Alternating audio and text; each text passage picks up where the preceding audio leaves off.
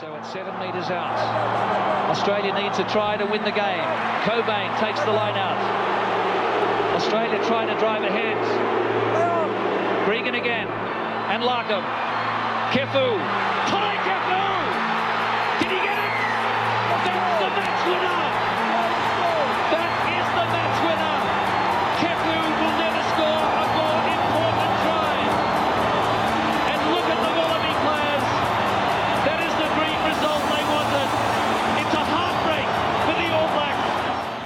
Hello and welcome back to another episode of the Running Rugby podcast. Archie, Leo, and Toby here again with us to go over all the results from the last weekend of our July internationals. And we start, of course, with the Pacific Nations Cup that wrapped up in Fiji again. Australia A getting another strong win over a, a Tonga team that was getting better each week, but still failed to, to get a W on this weekend. 39 22. Australia A looking potent with Dalgunu getting over twice and strong showings from Lonergan and um, Langi Gleeson in number eight there as a breakout star. Fiji then looked to take um, the win over Samoa early, but Samoa really strong fight back, coming down, back from 17 3 to claim the win there and claim victory in the Pacific Nations Cup there. Um, other games we had around the world, um, we had USA going down to Chile 31 29, and Chile securing a spot in next year's World Cup, as well as Namibia taking down Kenya at 36 to nil and also securing a spot in the World Cup there. But let's go to the games that we really want to hear about, starting with the biggest shock first. And the All Blacks have lost a home series for the first time this century. Yes, I believe it's been over 20 years since the All Blacks lost a home series, and they went down to a dominant Ireland performance down in Wellington, 32 22. Absolutely amazing defense showed by the fast starting Irish that's put on three tries in the first half and absolutely shocked the All Blacks who couldn't manage more than a penalty goal there. Um, Australia then against England came out strong early, scored a brilliant try down the right wing um, under Tom Wright there, um, and then started falling off and a few decisions back and forth that it's maybe a bit questionable, but the English you got to hand it to them um, Eddie Jones was fired up in this one and he got his boys a win at Sydney Cricket Ground there, 21 17. They take it by four in the end. It looked like the Northern Hemisphere was going to have the run of these series, but South Africa back to their number one team, pretty dominant over Wales all over this in this game, 30 to 14, absolutely taking it. And Scotland, I don't know how they managed to lose lose this. They were all over Argentina for the majority of this game, and it took a try all the way in the 80s, 80th minute to Emiliano Boffelli in the left corner for the Argentines to take the win very late, 34 to 31. They managed to scrape hold and take this series as well. Toby, Leo, reactions. First off, All Blacks reactions. There's been a lot of speculation. Foster's probably got to go after this. What are your thoughts? Yeah, look, I didn't see this one coming. I really did think the All Blacks would bounce back. I know that Ireland looked really good in that second game, um, but I just thought, you know, in general, general kind of Kiwi style, the All Blacks tend to bounce back pretty strongly, and they didn't do enough in this game. I think Foster. If I was if I was the NZRU, I think I'd be getting rid of Foster now, um, giving probably Scotty Robertson the opportunity to come in ahead of the rugby championship and make an impact because I think there's going to be a couple of couple of tough games against the Boks coming up for New Zealand. Um, if they falter in one of those or both of those, then I think they'll be forced to make the call anyway. Um, and I think for the benefit of next year's World Cup, having Scott Robertson there, I think is a much better option. I think Ian Foster is a dead man walking. It may not happen before the Rugby Championship, but I think, in my opinion, it should seems like there has been a lot of push for that to happen earlier rather than later. Is there any parts of what this team is doing that you think was uh, contributing to um, the way they played and, and losing this series? Was it selection problem? Was it tactical problem? Probably a combination of both, I'd say. Yeah, there's probably a couple of different selections you could make, like obviously the 10 selection, the centers, Um, beyond that, a lot of these guys, like their front row isn't isn't really clear. Um, you know, there's the odd decision like putting Scott Barrett at six or not, whether that's um, a good use of that position. I, I, don't know if that sort of makes the different kind of stuff. It's it's it is almost the um the mentality like they it's it's a different if it's different it, it seems like a different kind of fight back when they're under pressure. They just don't look quite as cool and calm, slightly more frantic. Um, you know, the systems have always been so strong for the All Blacks. They really do just um, shed any sort of emotion and and just follow through with their their structures and and they seem to get results. But they kind of fractured a little bit. Their tactical um, kicking wasn't so good. Ireland outkicked them in this game. Um, Ireland did a lot of defending, and that really frustrated them. And they mm. they just just really couldn't penetrate that Irish defence that easily. So um, I guess the willingness was just with the Irish, and and maybe that's something that people are seeing, particularly when when people talk about dropping the coach. Um, the thing that people see in Scott Robinson is just the almost the purest form of that that structure and system and mentality and and mental strength. The Crusaders have just been weaponized tacticians for so long. Um, you, you, just kind of feel like he could bring that in. I guess that's maybe that that ruthless edge that that they seem to have lacked a little bit in this last couple of weeks. Just building that cohesion as well. I think this team at the moment, the All Blacks, is playing a bit more like a team of individuals, and there's so much talent in there. Um, I think part of it is picking, you know, the right guys in the right position. Someone like Will Jordan, I think, should be starting at fullback based on form. There's no question mm. about that. Um, so I think there's some, yeah, luckily I mentioned a few key positions there where there's been some bad selections, but I think just generally overall, their cohesion, you know, their ability to convert opportunities hasn't been what it, you know, to the standard it has been in the past. I think Scott Robertson would change that. I mean, generally, when you bring in a new coach, you get a, a, bit of a new coach bounce anyway, because players are really looking to impress and show their wares.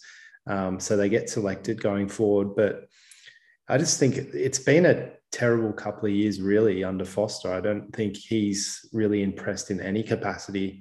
Um, and he doesn't particularly front the media very well either, which is maybe part of the problem. Yeah, it definitely seemed that they they didn't quite have the go forward and the penetration that they've enjoyed in past years. And I don't know whether that is a cohesion in the forward pack, um, whether because it seems like Ardie Savea is still just the only person that's guaranteed to actually break the line or bend the advantage line in their forward pack at the moment. You had Akira's try, um, which was good in this, but other than that, you didn't really see many of their forwards really make the advantage line under a um, aggressive swarming Irish defense. Speaking of the Irish, though, is this what we saw in 2018? Is this a Irish team that's peaking one year too too early? I don't know if you can say they're peaking. That like they're certainly the trajectory is up. Um, they've got a couple of older guys there, in particularly um, Sexton and um, help me out back row. Well. O'Mahony, O'Mahony, yeah. yeah. Like th- those guys who, uh, I guess, if if they physically start to start to drop off with another year of age, does that hurt them? Um, but look, the the the rest of the guys around the park, like they just they had such vigor and, and energy throughout both these two wins um, to to defend out the All Blacks and and maintain that optimism. Um, I, I, don't I don't think they've peaked. I mean, history will say whether they've peaked or not, but it feels like they're on a run and, and doesn't doesn't seem like there's too many chinks in their armor at the moment. Hmm. Yeah, I think Sexton is probably the biggest worry. Um, and you saw him go off, I think, late in this game with an injury. Yeah. Or just generally banged up. At 37, I think he can make it through to the World Cup, obviously. But after that, I'd say all bets are off. And although Joey Carbery is a good player, I don't think he controls that team as well. Um, and I mean, he's I never had a huge amount of opportunity, but he's never really he seemed, seemed to seize hold away from Sexton. Like he's he's very solid for Munster, and he has been for a number of years. Um, but yeah, he just doesn't quite command the team as Sexton does. Mm-hmm. And yeah, look, I think they do have a good, say, 12 to 18 months in them for sure.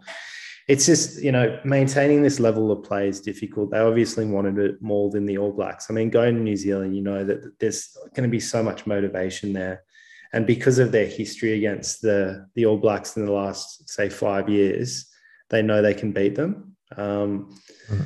You know, it's it's just whether are they to the standard of teams like France or the Springboks over a longer period. Um, I'm not sure. They'll have to prove that. Yeah, and the number one in the world now. Um, but what's their test lineup? So their, their test schedule look like from here? Like they'll they'll see some um, what they call autumn internationals when we we travel over in spring on the tour. Um, then they'll be in Six Nations, and then it'll be sort of run up to World Cup World stuff, Cup, right? Yeah, yeah. So so they've got a lot of time to breathe now, um, enjoy their success. Um, you know they analyze whatever they want from the games they've seen in these other fixtures and and come in with you know a lot of a lot of positivity and a lot of confidence. They're not going to see france until the six nations. They're only going to see them once. So even if they lose to france and and they have a pretty decent run at home in all other areas like that's still a pretty a pretty good run up for them. Um, i don't think it's i don't think that there's too many things aside from just just a rank set of losses against touring teams and then a you know a poor finish in the Six Nations. That'd be about the most dramatic thing that would need to happen to say this team's gone completely off. And they, they seem to be in the right spot to avoid most of that. Be interesting to know if they've got the home game against France this year. I can probably find, find that for you because this year they played France in Paris, so they should have the home game in Dublin next year versus them. Pretty happy about that yeah, which will be a good good change for them in Aviva. Okay, and Wallabies. They, yes, they do. Second round, eleventh of February. So it's a big game. Mm. Will be will be a very big one, especially if they may maintain that sort of one and two rankings in the world. Um, obviously, as we said, All Blacks dropping to fourth as lowest ranking ever um, for these ABs under uh, Foster Forum. Um, okay, going to Australia, England, some really good signs early on, and then sort of a bit of a loss of momentum, and England got very much into this game. Absolute stellar effort from the likes of Courtney Lawes, um, inspiring his team and especially his forward pack in this. Um, a few bad sort of mistakes um, from this Wallabies team. Um, interesting selections. Still not sure about that Hodge at 15 um, selection for us as well, whether he oh, produced more. You've got to be sure now. Well, I'm not sure it was ever the right decision before this game, and that sort of confirmed it, didn't it? Um, yeah, Tom no. Wright continues to play remarkably well. I thought he should have been given the 15 jersey, I guess, there as well. Um, and then that Marcus Smith sort of overthrow from the line out, him take and run 50 meters the score really put a nail in the coffin um, it did feel like we were coming back. I felt, I really felt like we were swinging the tide here, but we just can't rely on these sort of second half comebacks. We keep, seem to keep having to do this to try and get into games and get competitive. Um, it's rare now that we seem like the All Blacks. We don't seem to be able to start quick, start strong, and really put our opposition under pressure. Certainly not um, against stronger opposition. We haven't had like a blockbuster twenty minutes, uh, first twenty in a long time, and that was that was the aim in this game was to come out first 20 and really assert dominance um, you know put points on and put pressure on. And they held us out. They got the first points. We didn't score a try till into the 24th or 5th minute or something. Yeah. and we had opportunities before that. So i was sort of keeping a mental note of things that hodge did that were blunders. And i think one of the first things he did was threw a pass over the sideline that should have landed in tom wright's hands with a with a good chance down the wing just it's what happens when we fall. He can't be a ten as well. Like it was just doesn't he doesn't have a quality pass both sides of his body. Yeah, and this was a left to right. Um, it's just it's just that that's the kind of um, issues you get when you're dropping to your third, fourth string in a position. Most countries don't have the depth to to bring through a person that late, that that deep, who's going to hit all those passes. And it only needs to be the one pass that was the opportunity you'd created. Um, similarly, the other, the other blunder early on was um, actually might not have been that early on, might have been early second half.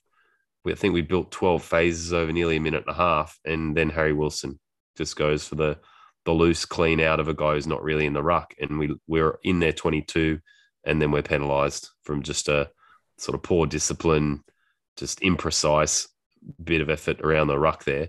Just completely scuttled another opportunity where we were really pressing them back. I think we had, um, you know, a good stretch out the left Mm. as well. So pretty pretty disappointing when when we change change up from those guys being injured, or or make a change for the sake of change, perhaps away from Leota, um, and and those issues come through and they they take seven points off you.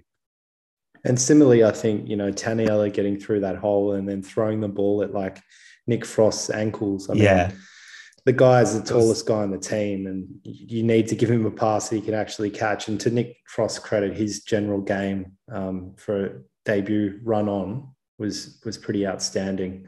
Mm. Um, he was one of the the better players on the park. But yeah, Arch Harry Wilson, what can you say? That he just seems to falter a little bit at this level, and it's a bit harsh bringing him third game, and that's the only game Tommy's expecting got yeah, exactly. Not even off the bench. expecting miracles, but he's just he's giving people that doubt him at this level a bit more um, fuel to the fire. Um, I think he needs a constant run of games. I'm not sure Leota's the answer either in that back row, but um, yeah, I injuries mean, have definitely affected us.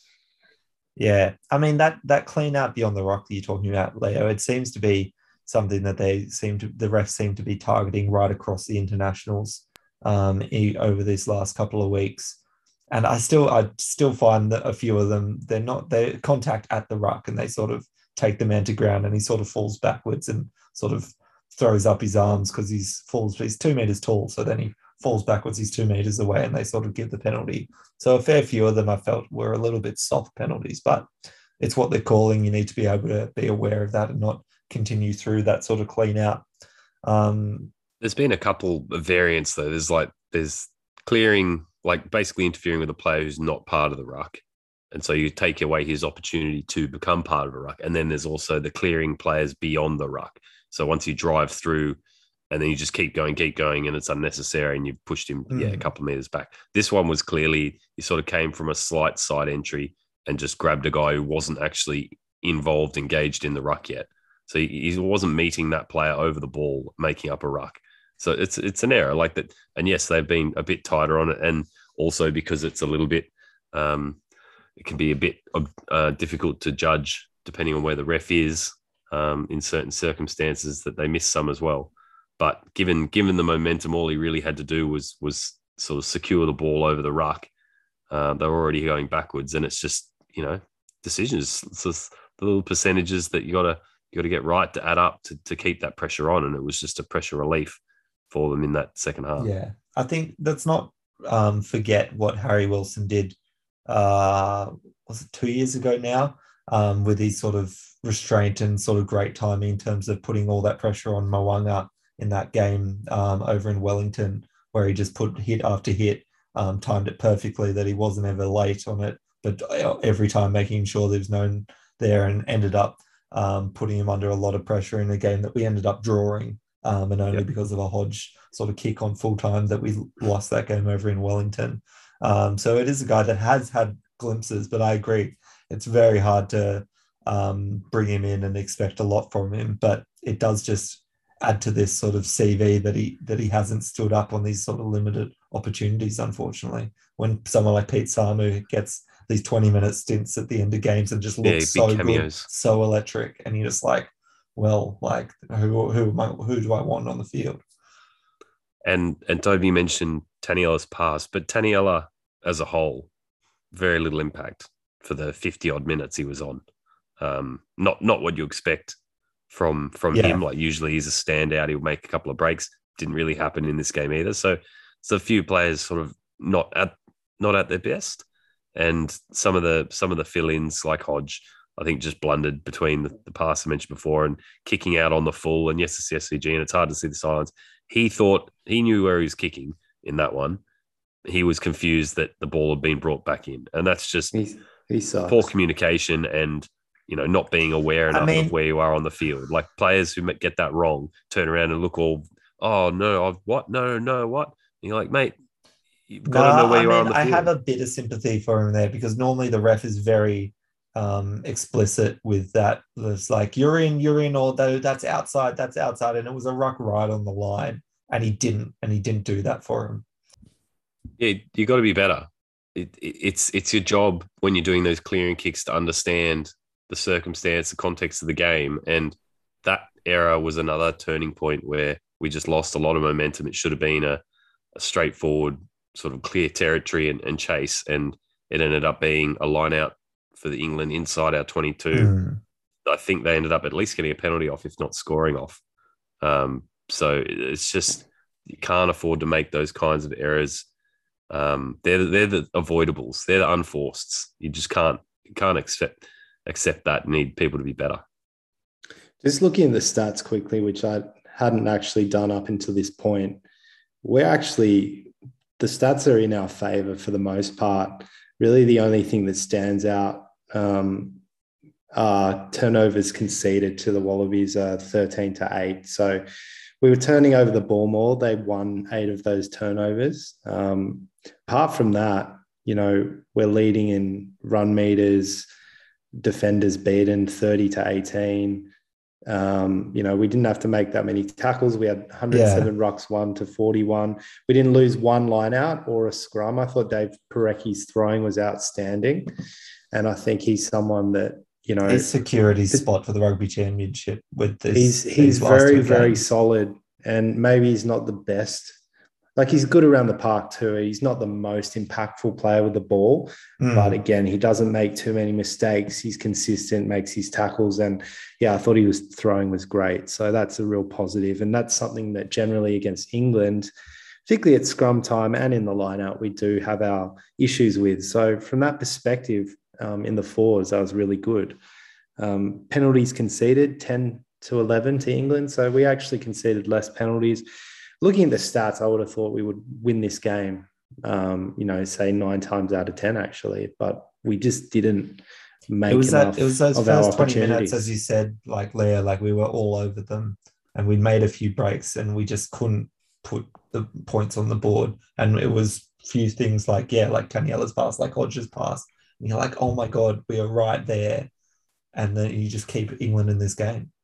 Yeah, it's it's like all those stats tell you that 80, 90% of the time we were doing things right. And that's that's where I was seeing the issues is that at the 10th, 11th, 12th phase, you've done all that work and then it's just one little either unforced error or um, just just a bit of ill discipline just you know ruins the opportunity like that should Mm. have just been phase after phase building pressure moving down the field stressing their line making breaks it only takes that one error so it's really positive that we are holding the ball i used to harp on about seven plus phases a lot um, and i think we're starting to really embrace that like we really want to hold the ball and and not just try and go really expansive edge to edge every phase try and score and break out on the first, second, third phase. We're actually building pressure and stressing their line and dragging their, their structure around, looking to create openings and then exploit them. Um, but it's just that finishing. And so you, you build a really good stat book by doing that for ages, but then spilling your lollies at the death means that there's one unforced error, but all these other good things you did to get there. That's why we've got 209 passes to 65 for the Mm. game according to where I'm looking. Like that's a massive amount of passes. Yeah. It shows a lot of good ball control, shows a lot of phases, not a lot of points. I don't think we're too far away actually from being a, a pretty damn good team. Um, frustrating that we didn't get the the win of the you know the series against England. It was big from a general public perspective as well. Just the image that people have of the Wallabies in their mind changes because we went down two one. Um, Yeah. Unless we can make a really big statement in the rugby championship, again, rugby isn't to the forefront of people's minds because we're not as successful as we should be. And Dave Rennie's winning percentage has dropped to 39%, which is, you know, far from acceptable, really. Um, but I think taking a long term view, he's the guy that we should be going with. It's disappointing hearing that, you know, potentially Rugby Australia has approached Eddie Jones and had some the hell is- conversations with him. Whether there's any truth to that or not, and maybe that happened a couple of years ago rather than at the moment. But um, you know, Eddie Jones was close to losing his position with England, and you know, through these results, he's now solidified that probably for to at least the World Cup World next Cup. year. But I think Rennie is a great coach. I think the support stuff around him amazing. Some great assistance there with Matt Taylor and Scott Wisemantel.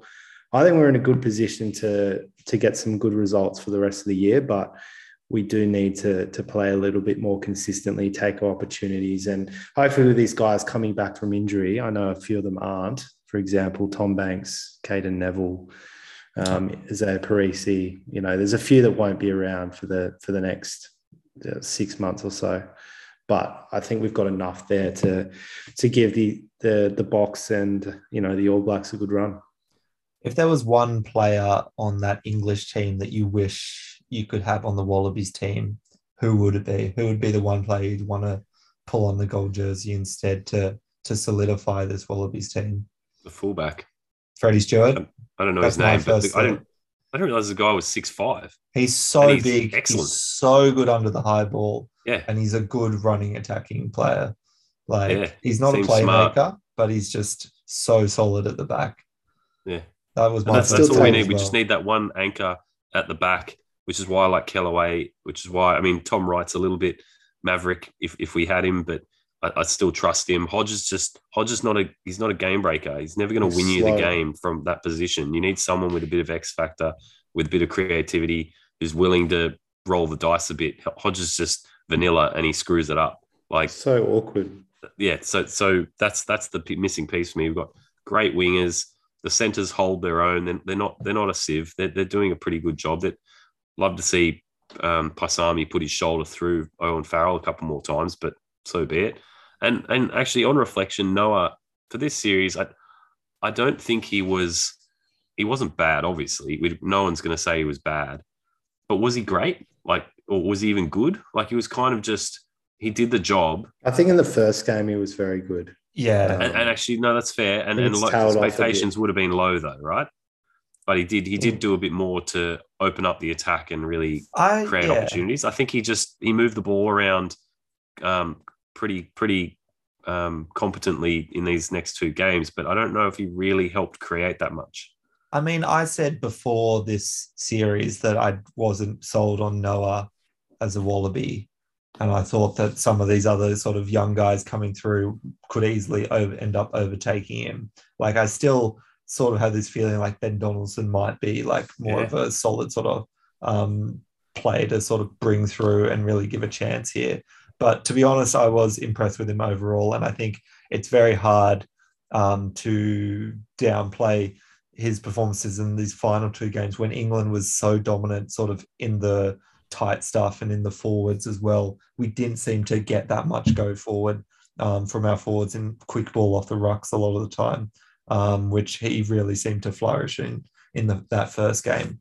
Um, but I think would would it would you keep him on for the rugby championship if Quade is back and um, healthy and O'Connor's got another um, another couple of weeks of training under his belt? I feel like he can't really, I think I think you see Quade come back in.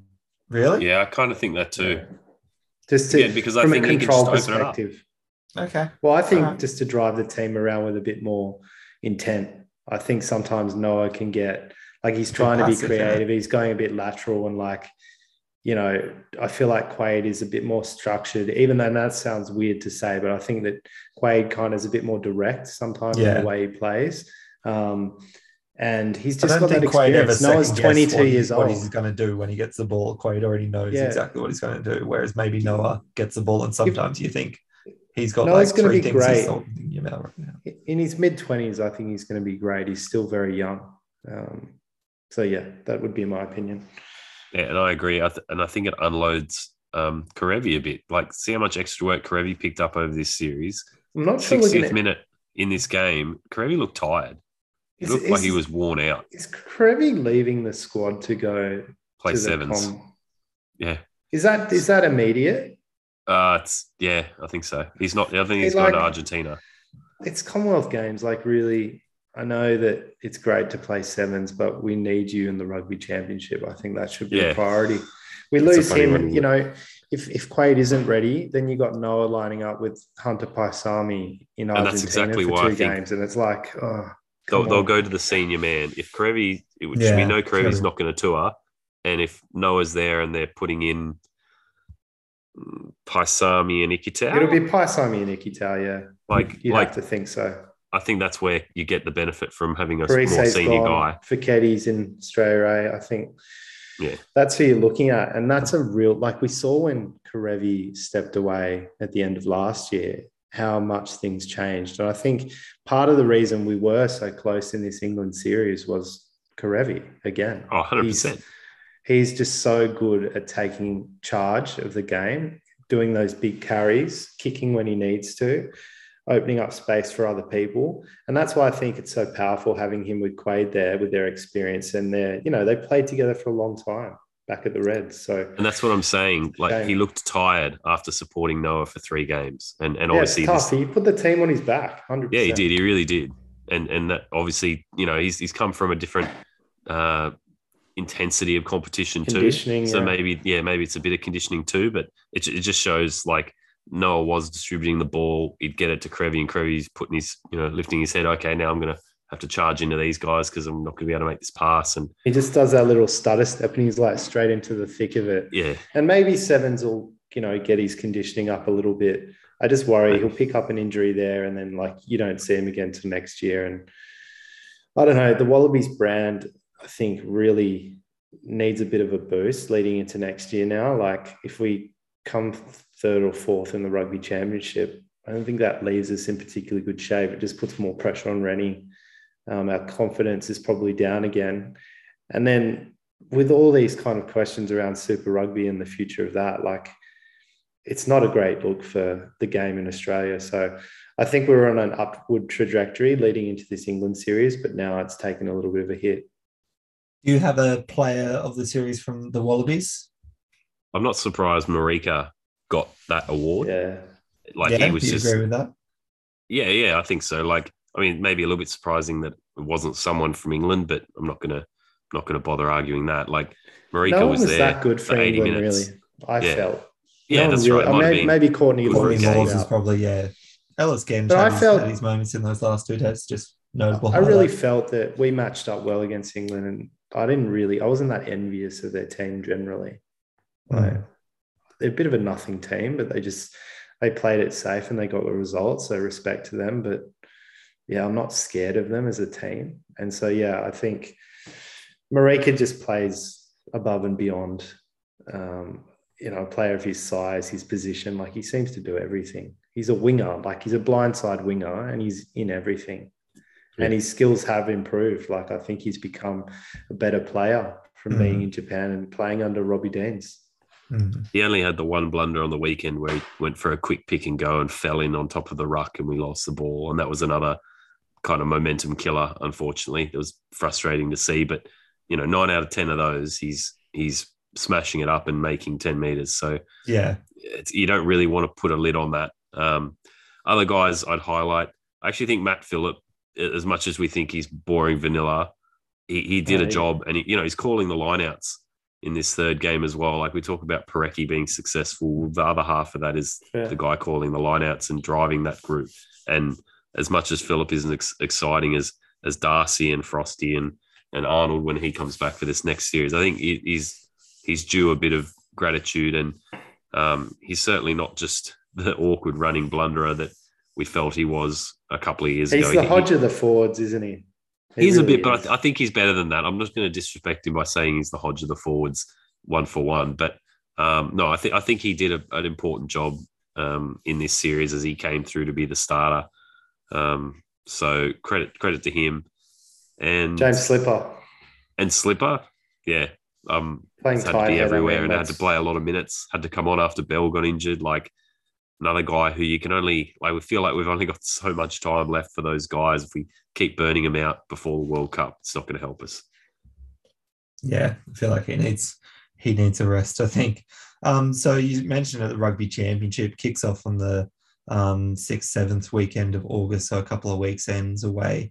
Unfortunately, games in South Africa and Argentina um, for this first two weeks of this. So, um, going to have some late nights or some early Sunday mornings.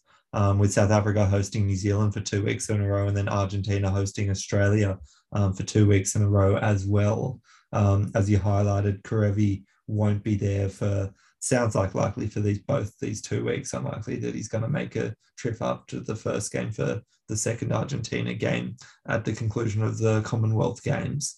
Um, I just want to say that I'm particularly worried that we're going over to Argentina for two consecutive games playing against our ex coach, who is extremely motivated and has a you know a really clear history of getting teams to perform early on in his coaching tenure, which we've already seen a little bit um, across the games against Scotland. I think he'll get them absolutely jumping out of their skins, looking for an upset here, and it could really set the tone for the rugby championship. We need to win both these games and win them well. Um, otherwise, our, you know, our prospects of winning the rugby championship or being in the top two are just gone. Um, so although we're not playing the All Blacks first, and I think that's a blessing, um, although maybe you'd want to catch them at this point in time anyway. Um, yeah, it's going to be a really tough series over there in Argentina. Yeah, I don't know if I'm willing to make any big predictions. Like, definitely, of all the three teams to play, it's I guess nice to have the weakest team on paper first. But the Argentinians play with such passion, and they've still got those real X factor characters like Creevy and Boffelli and Matera. Like um, we, we need to be on our game that, that they'll they'll pinch it out from under us like they did with Scotland if we're not careful. Um, I just want to see steady steady as she goes with what we're doing at the moment. I think I think we'll be okay, and I, would like to think that we'll we'll get at least one of those games. I think we'll get the first game, and then just got to maintain the rage for the second is the one I worry about it's just I'm not going to compare us to the All Blacks, but it's almost like I think Argentina will just want it more, um, particularly in their own backyard. It's one thing to play them in the Gold Coast, where didn't we draw the last time we were there or something? But you know, it's it's a pretty vicious crowd over there, um, and yeah, look, I think the the Wallabies are a little bit vulnerable. It's good we're going to get some guys back, but losing Kerevi's massive. If Quade Cooper's a bit rusty I feel like our backline might be a bit lackluster. So, what's your ideal backline um, running into this game then, considering that Kerevi won't be there? So, it sounds like you're going to keep um, Nick White, Quade Cooper. Yeah. Yeah, I think Nick White, Quade Cooper, go with the experience. I think at number 12, you're forced to have Paisami there, which is which is all right. I think he's better at 12, to be honest, than 13, in my opinion. He's a bit more direct. He'll make those hits closer to the play. Um, and a few more carries. Yeah, he's. I mean, both those guys aren't particularly. They're not the biggest centers in the world, but they definitely play above their weight. Then I think you've got to give Tom Wright an opportunity at fullback. Um, will be around the, the traps, but I think you put in Marika and um, Suli Vilavanu. I can't even say his name. Suliasi Vunivalu on the other wing. I think he deserves get his second an opportunity to show his wares putting him on for three minutes is like it's just ridiculous. He got involved still. He he still managed to even have a little bit of an impact. Yeah, I think he's he I think he's really going to surprise. I think he'll be really good. Um, and you know, if it's a little bit loose over there in Argentina, maybe he can make the most of that with some open field runs.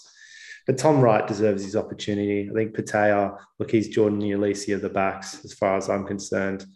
Be surprised if he can stay healthy for more than one or two games at a time. So you know, great athlete, but uh, you know, Vunivalu is a better athlete, and I would say arguably Tom Wright is a better athlete than Petaia. I think he's just been excellent and can create something out of nothing.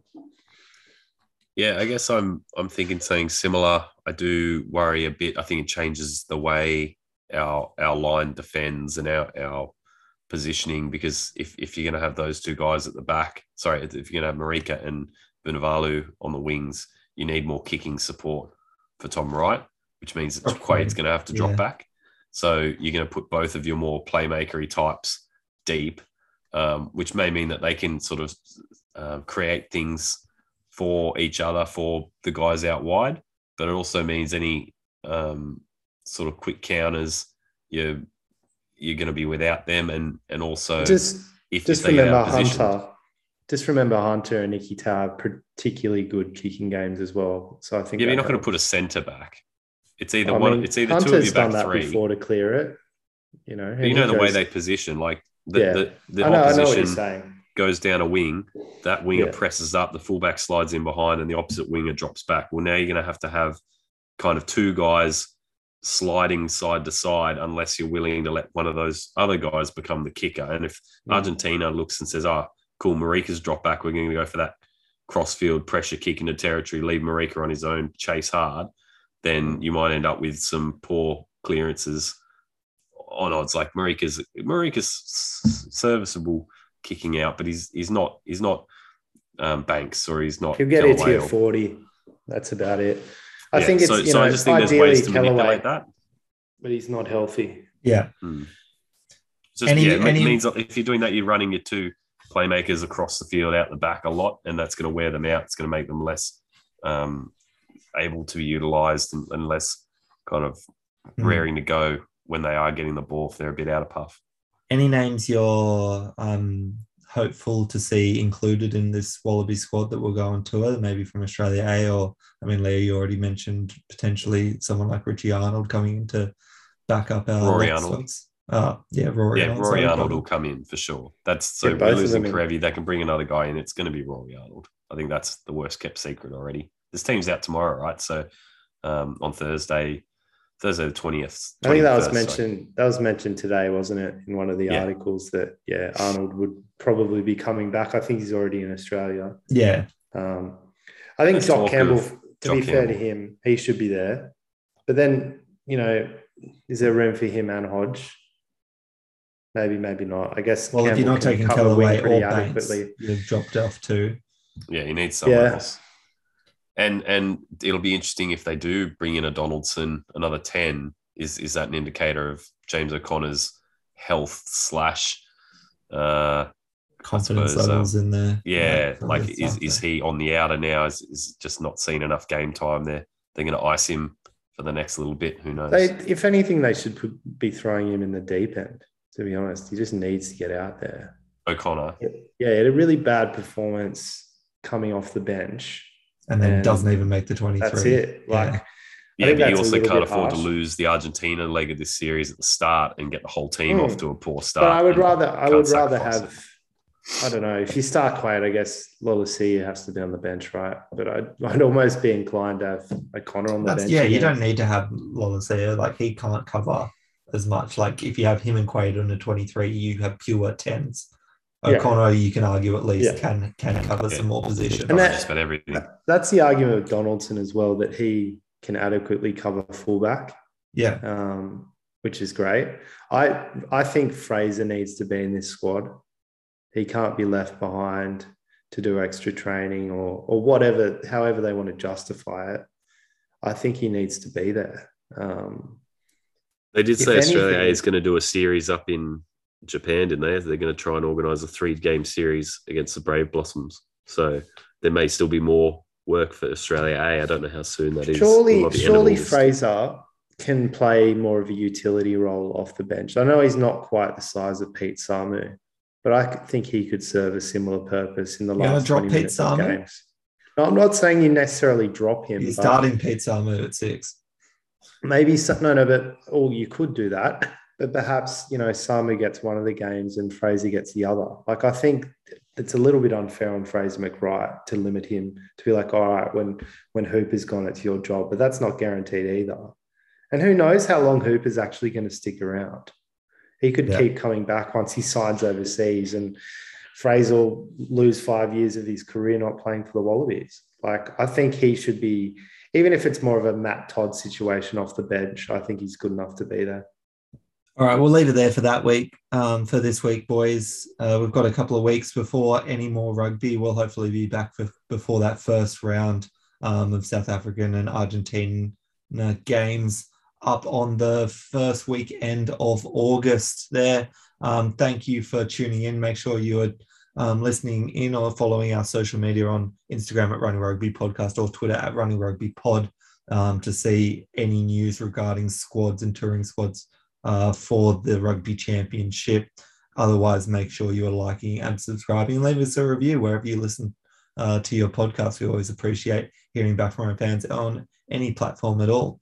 Um, few weeks off, so rest up because we'll be back soon and, and we've got to keep on running. Run.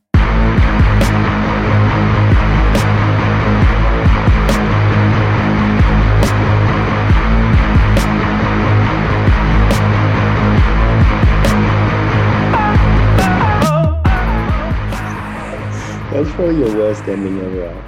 Thank you. But I think you should leave it in. I'll leave this bit in too. it's all right. You're tired, man. Working hard to make a living.